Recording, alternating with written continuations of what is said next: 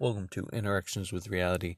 This is season 2, episode 6. So, today we're going to be talking talking about practical prepping. Now, what qualifies me to talk about prepping? Well, first off, um maybe we should cover a little bit of all right, all right I'm going to reverse. I'm going to go a different direction with this to start it out. Okay. So, prepper people um, there's different kinds of preppers. There's preppers that live in fear of the future, and there's preppers that live looking forward to the future, and there's there's preppers that prep for others, and there's preppers that prep for themselves. And whatever kind of prepper you are, you might find this episode handy, and I hope you do because well, I mean, otherwise, I've wasted your time and mine. Well, maybe not mine, but yours. Um, and I'm not trying to waste nobody's time. I'm trying to tell people about practical things they can do to get ready for hard times. So, if you live in a country and you're expecting history to repeat itself, and let's say the food system shut down, the grid shuts down, the gasoline isn't available, the power isn't available, the running water thing maybe doesn't happen anymore, you know, all these little things like that. Um, what can you do about it? All right, so first off, look at your landscaping in your house or around your house or whatever, and around your your neighborhood and different places and, and stuff like that. There's um, a lot of trees and shrubs and all these nice little fancy flowers and all that stuff. But how much of it's edible and how much can you use to feed you and your family and other people? Well, often the answer is even if you did have stuff in your yard that you could feed people with, you might not even know about it.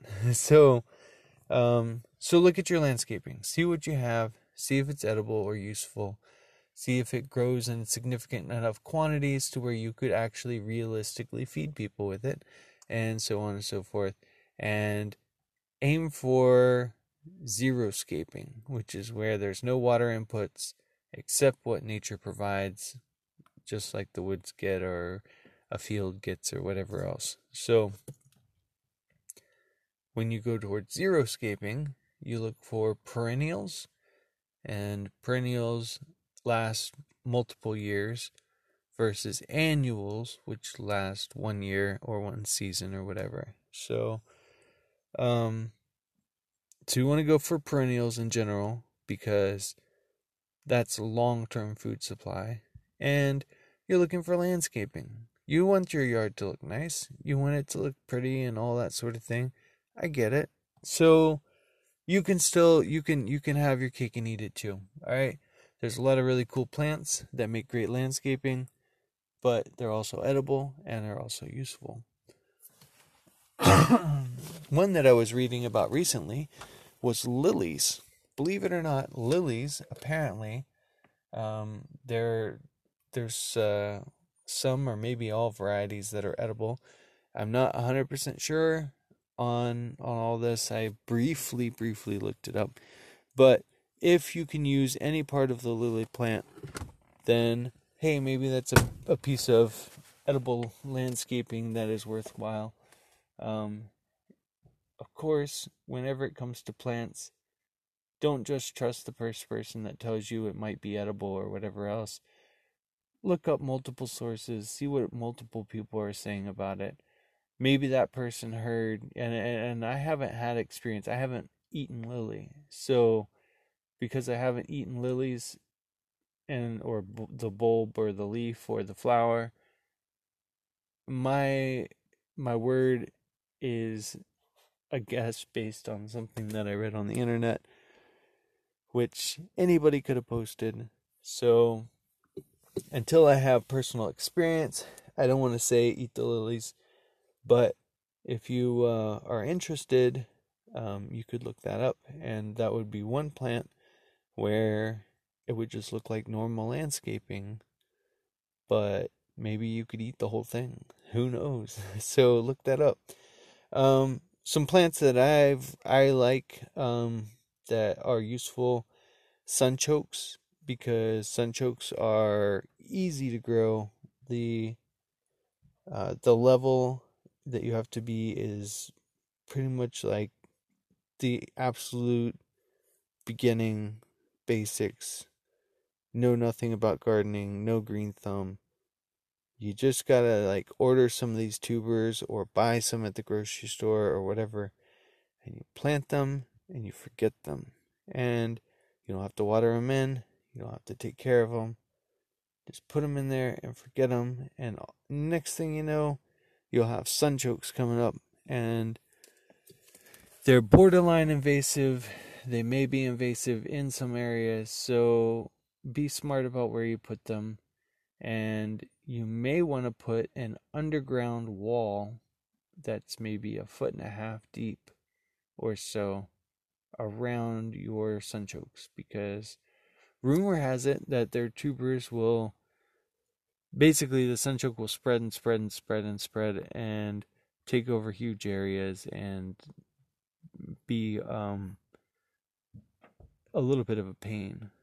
So if you want sunchokes, you might want to do the underground wall thing just to keep them in the area that you want them in and nowhere else because unless you're committed to going out there and doing a ridiculous amount of work, um, mm, you're probably going to want to do the wall thing because, yeah, why not make it easy on yourself for the future? so, sunchokes, they grow six to ten foot tall. They have daisy like flowers. This is my first year growing them, and mine are already probably about six foot tall. And they look really cool they so far i mean it's been a great experience growing them and in the fall i guess i can harvest a, a ridiculous amount of tubers so um let's see what else? Uh chaya chaya is another good one. I'm talking about plants right now that are good in like 8a and above. So if you're not in 8A and if you don't even know what I'm talking about with 8A, I'm talking about a USDA hardiness zones. So everywhere in the US there are hardiness zones and they're documented and you can go on the internet and type in your area and ask what hardiness zone is it and it'll tell you and there's a, basically a number and that number basically corresponds with how many cold hours you're going to get and what you can and can't grow there. So, as you're planning your landscaping, you can look up plants that grow great in, let's say, in my case, zone 8A. So, there's an 8B and there's uh, 9, 10, you know, but whatever. Hawaii is unique in that it has all the growing zones, um, as far as I understand. And uh, yeah, so whatever wherever you're at, look up the plants that are are easy to grow, super low maintenance, require no inputs or very little inputs, and produce a decent crop. Sweet potatoes is another great crop. I like those a lot. Um, but all these things take time to grow. And how long can you eat the sunchoke tubers? Like, how big a, an area do you need to plant to provide enough for a family the size of your family? These are these are questions you need to start asking yourself. But in the meantime, if you're just just starting out and you want to be practical, you don't want to go overboard or get carried away or whatever, you can have at least some food in your yard and that'll be good because you know some is better than none and when you're hungry um, you're going to be happy that your your landscaping is edible versus just ornamental now i appreciate ornamental landscapes i appreciate edible landscapes i garden both ways and I mix uh, mix in plants. Oh, another thing about the sunchokes, right? So when when or if there are everybody gets hungry and there's not enough food, there's going to be people that are willing to do just about anything to get the food, including robbing you at gunpoint or otherwise. And so, if they come to your yard and they're looking for food, maybe they take the apples off the apple tree, maybe they take the the mulberries off the mulberry tree. They take the stuff that it looks like food to them, and then they leave the rest. So, uh, sunchokes, for example, I mean, it's a tuber that's edible, but if you don't know what it is in the first place, you might just think it's some ornamental flowers and they're kind of like a daisy, you know? So, um, you you might miss the fact that there's food right there. The chaya as well, you might miss that that's an edible thing that's really delicious. And there are so many plants like that that you can hide in amongst your garden where the people sure they're going to take the food looking things but they don't know that although they pick the mulberries off the mulberry tree which that's an interesting thing in, in the first place because it's um in a way it kind of prevents over harvesting because that has what's called a rolling harvest where it's they just keep getting ripe. So you go out there and you pick all the ripe ones and then the next day you go out there again, and there's more ripe ones.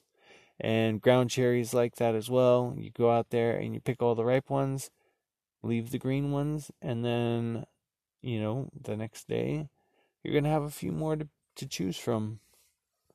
And that also makes both of those fantastic for children, by the way. Um, let's see here. Yeah, so mulberry, interesting fact that a lot of people don't know is you can eat the leaf. And so if somebody comes and steals your berries, you still got the leaf. That's handy, really handy. You can grow a ridiculous amount of leaves on a tree, and those leaves can be rather large.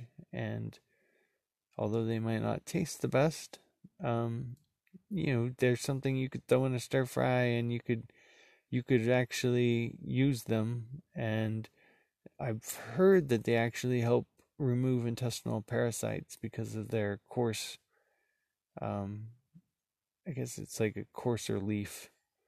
So I guess it's kind of like scrubs the intestines or something like that. I don't know. But I have eaten mulberry and I've eaten mulberry leaf and both are good and I've put them in my cooking and people still like my cooking. So that's good enough for me uh, on that. I would recommend some things like that Although I have heard complaints about the mulberry in that birds eat it and then they poop on things and then there's mulberry stains on your car or on your whatever.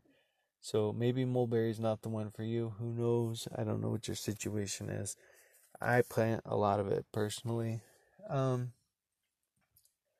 yeah, so look into that. Um I would study zero xeriscaping. I believe it starts with an X. Um, X E R O or something like that. Escaping. Um, yeah, so that's one practical burping chip. Another thing is, so I used to, I used to go to these things out in the woods, these crazy hippie gatherings where it's like well, pretty much all the religions are represented. There's just people from all walks of life. There's rich people, there's poor people, there's hobos and travelers and um, like train hoppers and stuff, and there's the dirty kids and the different factions and stuff, and it's uh, and then there's the yoga people and the the people that are pursuing various forms of spirituality and and then there's the Christians and the you know the Jews and the I, I didn't see Muslims. I think I feel like the Muslims were left out of that one. Um, not deliberately, but it just you know I didn't really see Muslims going there. So, um, yeah. So it was like a cashless society that would spring up in the woods. There'd be no money. Um, you just traded things for things that you wanted. and you know if you were participating in the in the spirit of the event you would decline cash for things. You would just say i don't want money. I just want to trade you know? So if money is traded it's typically traded as like an ornament or something like that. So like a wire wrap or or whatever. But in this society because it's barter and there's no money, it's kind of like a way to experience like what life would be if the economy crashed, for example. So that's kind of fun. It's like you start to see what people actually want and what what the high value trades are and all that sort of thing. So when you're prepping, you can see that, well, alcohol is discouraged in those gatherings, but in regular society, a lot of people consume alcohol and it's a fantastic trading item. So even if you don't drink, you could keep alcohol on hand because it keeps for like indefinitely more or less. I mean, you hear you hear of like really I mean the older the bottle the better kind of thing. so if you get some some bottles um, with good corks or good good lids or whatever, and you store them properly, um, that is currency that you can use in a pinch to you know help with hard times. Also, when there is no um, no medical uh, alcohol has a pretty large medical history um, people used to use whiskey and all kinds of stuff like that for various medical things. So that was considered overall effective, and whether or not they were just getting tipsy or it was actually doing something, uh, I think I think the evidence is in that you know there are some practical benefits to it. so another thing is even if you don't smoke tobacco there are a lot of people that smoke and they are heavily addicted to nicotine. And if there's no tobacco available, they will do all kinds of things to get tobacco. So, if you're going to be practical in your prepping, um, get some tobacco and just have it on hand. Maybe get some seeds for tobacco. And then in hard times, you can grow tobacco and have something to trade later on even if you don't want to actually hold the loose leaf tobacco or whatever tobacco you can find um, just right there. So, yeah, so buy up some tobacco and just keep it, you know, in good storage. Um, you can buy silica packs for next to nothing, and, and they'll really help. And uh, I think there's a thing you can do. I'm trying to remember how it goes. Something with like maybe steel wool and something else, maybe steel wool and salt. Uh, I could be wrong, but basically something that is supposed to create a, a, chemical reaction and suck the oxygen out of the equation, which helps things keep longer depending on what you've got going on. So, um, let's see. Oh, another really big hot trade candy. People like their sweets a lot. And in a world where there is no sweets because the trucks can't transport the sweets to the store and the stores are closed anyway because of excessive looting or whatever else um you you would be surprised what people would pay in items for a Snickers bar when there is none available. Candy is incredibly valuable and it keeps for a long time generally speaking and it is currency. It is currency in hard times. Um, so keep that in mind. Um, and if nothing else, it could be a morale booster. So, um, yeah, those are a couple practical things you can do for prepping. I would also say that in a society where there's no motorized vehicles and people primarily walk to get to where they are, are going and all that stuff, five gallon buckets. Those things are fantastic. You can haul water in them. You can haul food in them, you can haul all kinds of stuff in them, and you can put lids on them and prevent things from getting out of them that way. And and yeah, so 5 gallon buckets having at least a couple for each member of your family um, that could help you in in the uh, in the future if you have to go out and gather resources or harvest food from the wild or whatever else. So I recommend getting some of those. And the cool thing is, you can go ahead and keep your supplies in the five gallon bucket. And, you know, a bucket of rice and a bucket of beans. That's pretty practical. Uh, rice and beans are pretty good, but they do have expiration dates. So, you know, the thing that keeps longer is pastas. Pastas keep really long. So look when you're at the store, just start looking at expiration dates and see which items expire sooner rather than later, and then make a plan not to waste the item. So, if you are getting your rice and beans, for example, and you have, well, if you eat them on a regular, it may be a little easier to figure this out. But basically, what what we like to do is buy a six month plus supply of rice and beans or whatever, and then we use it. We use it, but in order of the expiration dates, and as we use it, we get new ones as well. So um, that was my battery alarm. Yeah. So basically, we're always just cycling in new, but we're keeping maybe a six month or a year supply on hand.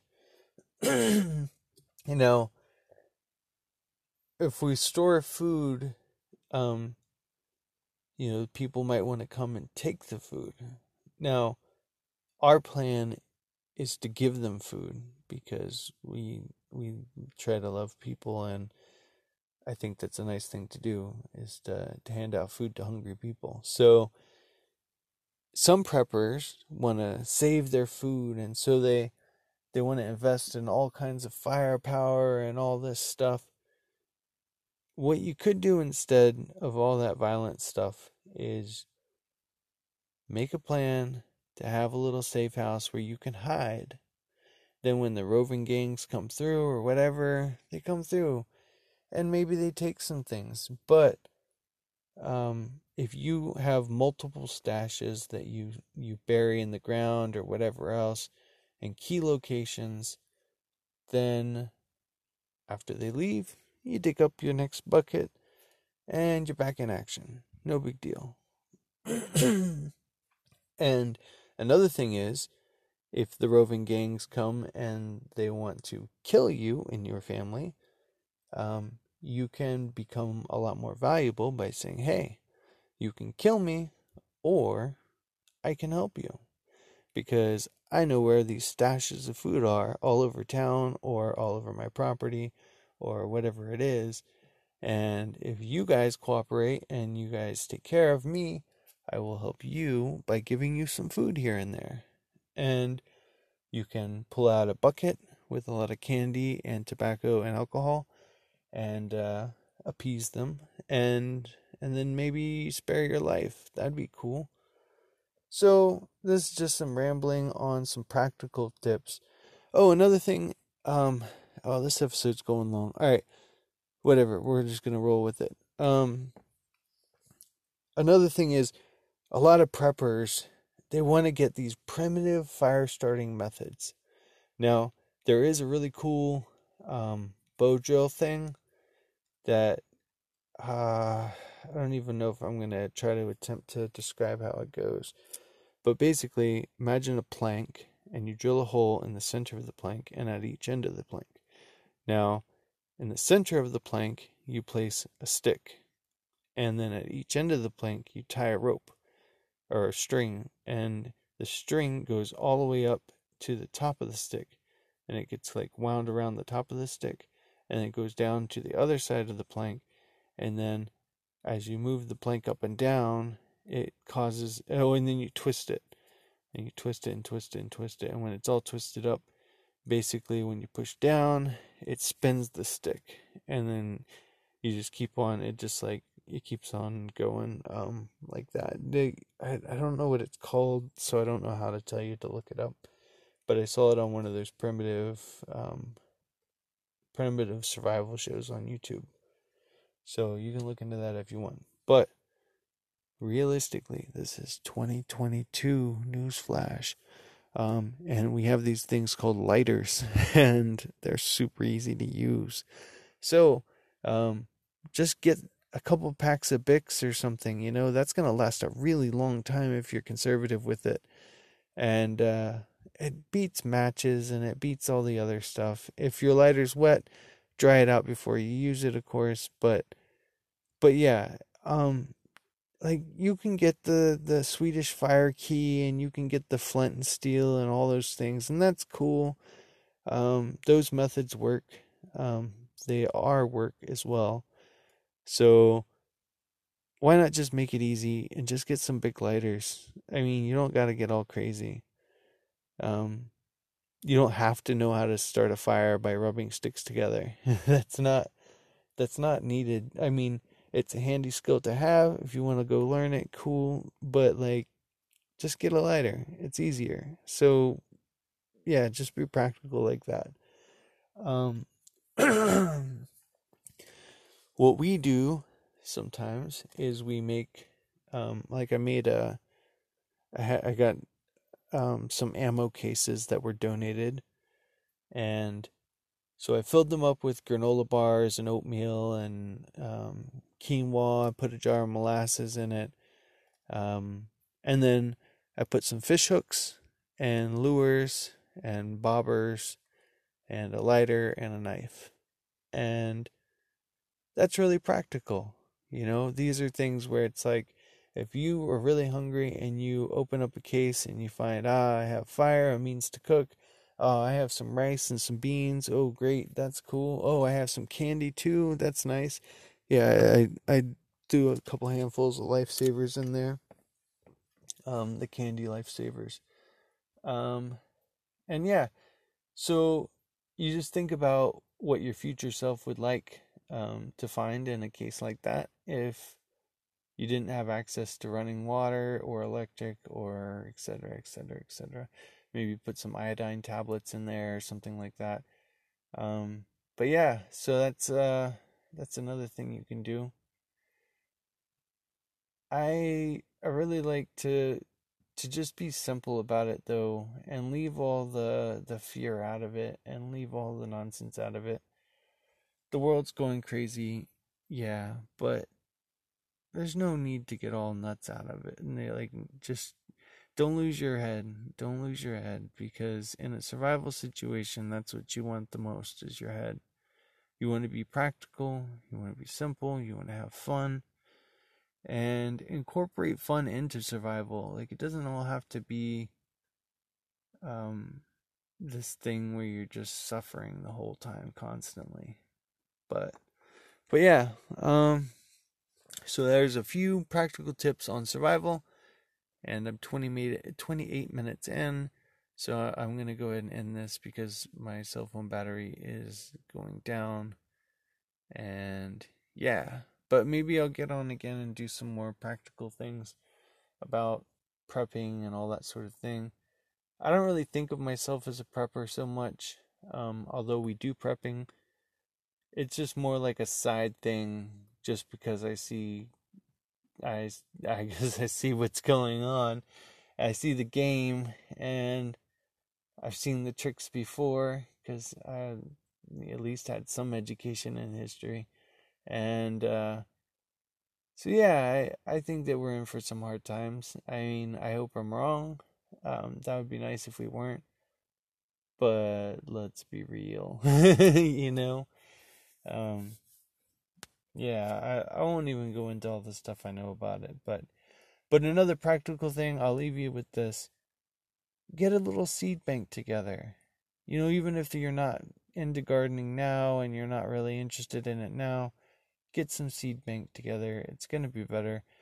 And then um, I've talked about this on past episodes, I think, but uh, look up the laws for your area just because you don't want to hurt the environment. But um, if you can get duckweed or azolla, Duckweed is edible. It's got up to 12% protein and it's got vitamin B12 and it's um, if you were to have like a pool of it or something and then harvest half of that pool, then within 5 days you would be able to harvest again, etc., etc.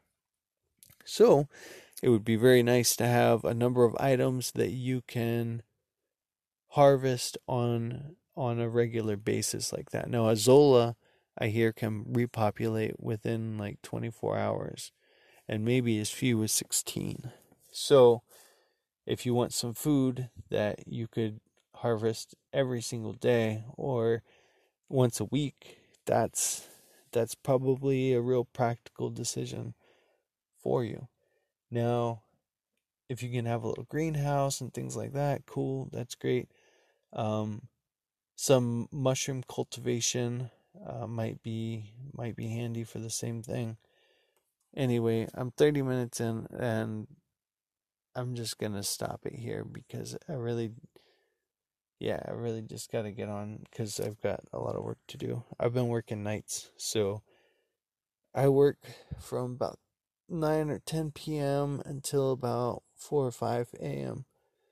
And then I go to sleep until about noon or so and sometimes up to 2 and then uh, then I get up and I I work on other things um, you know like things my wife wants me to do and things that can only be done in the day and stuff like that. So I so I work in the daytime and the nighttime, but I primarily work at night. I feel like that's when I get the most done.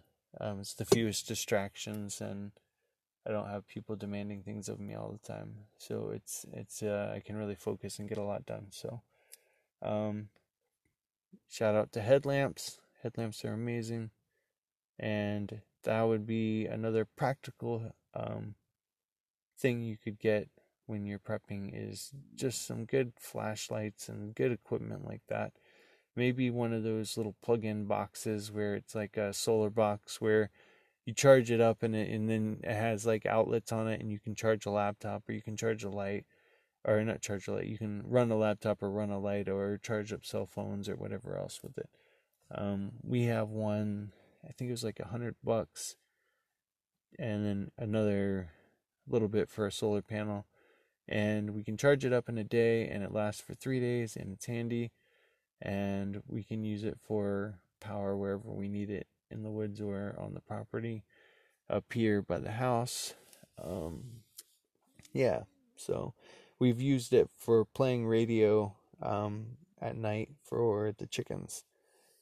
Because if you play a radio and stuff, you're way less likely to have a fox or a coon come by trying to snag a chicken because those things the the coons and the foxes and things like that don't really like to hear i mean they they don't like to interact with people they're not trying to socialize um and that's not always true but like a, a large amount of the time that's enough to deter them from an area so if you play a radio during the night uh, as protection for your chickens that can work in a pinch if you don't have a proper cage built where it can withstand those predators. All right. Okay, for real, I'm leaving this time. All right, that's it.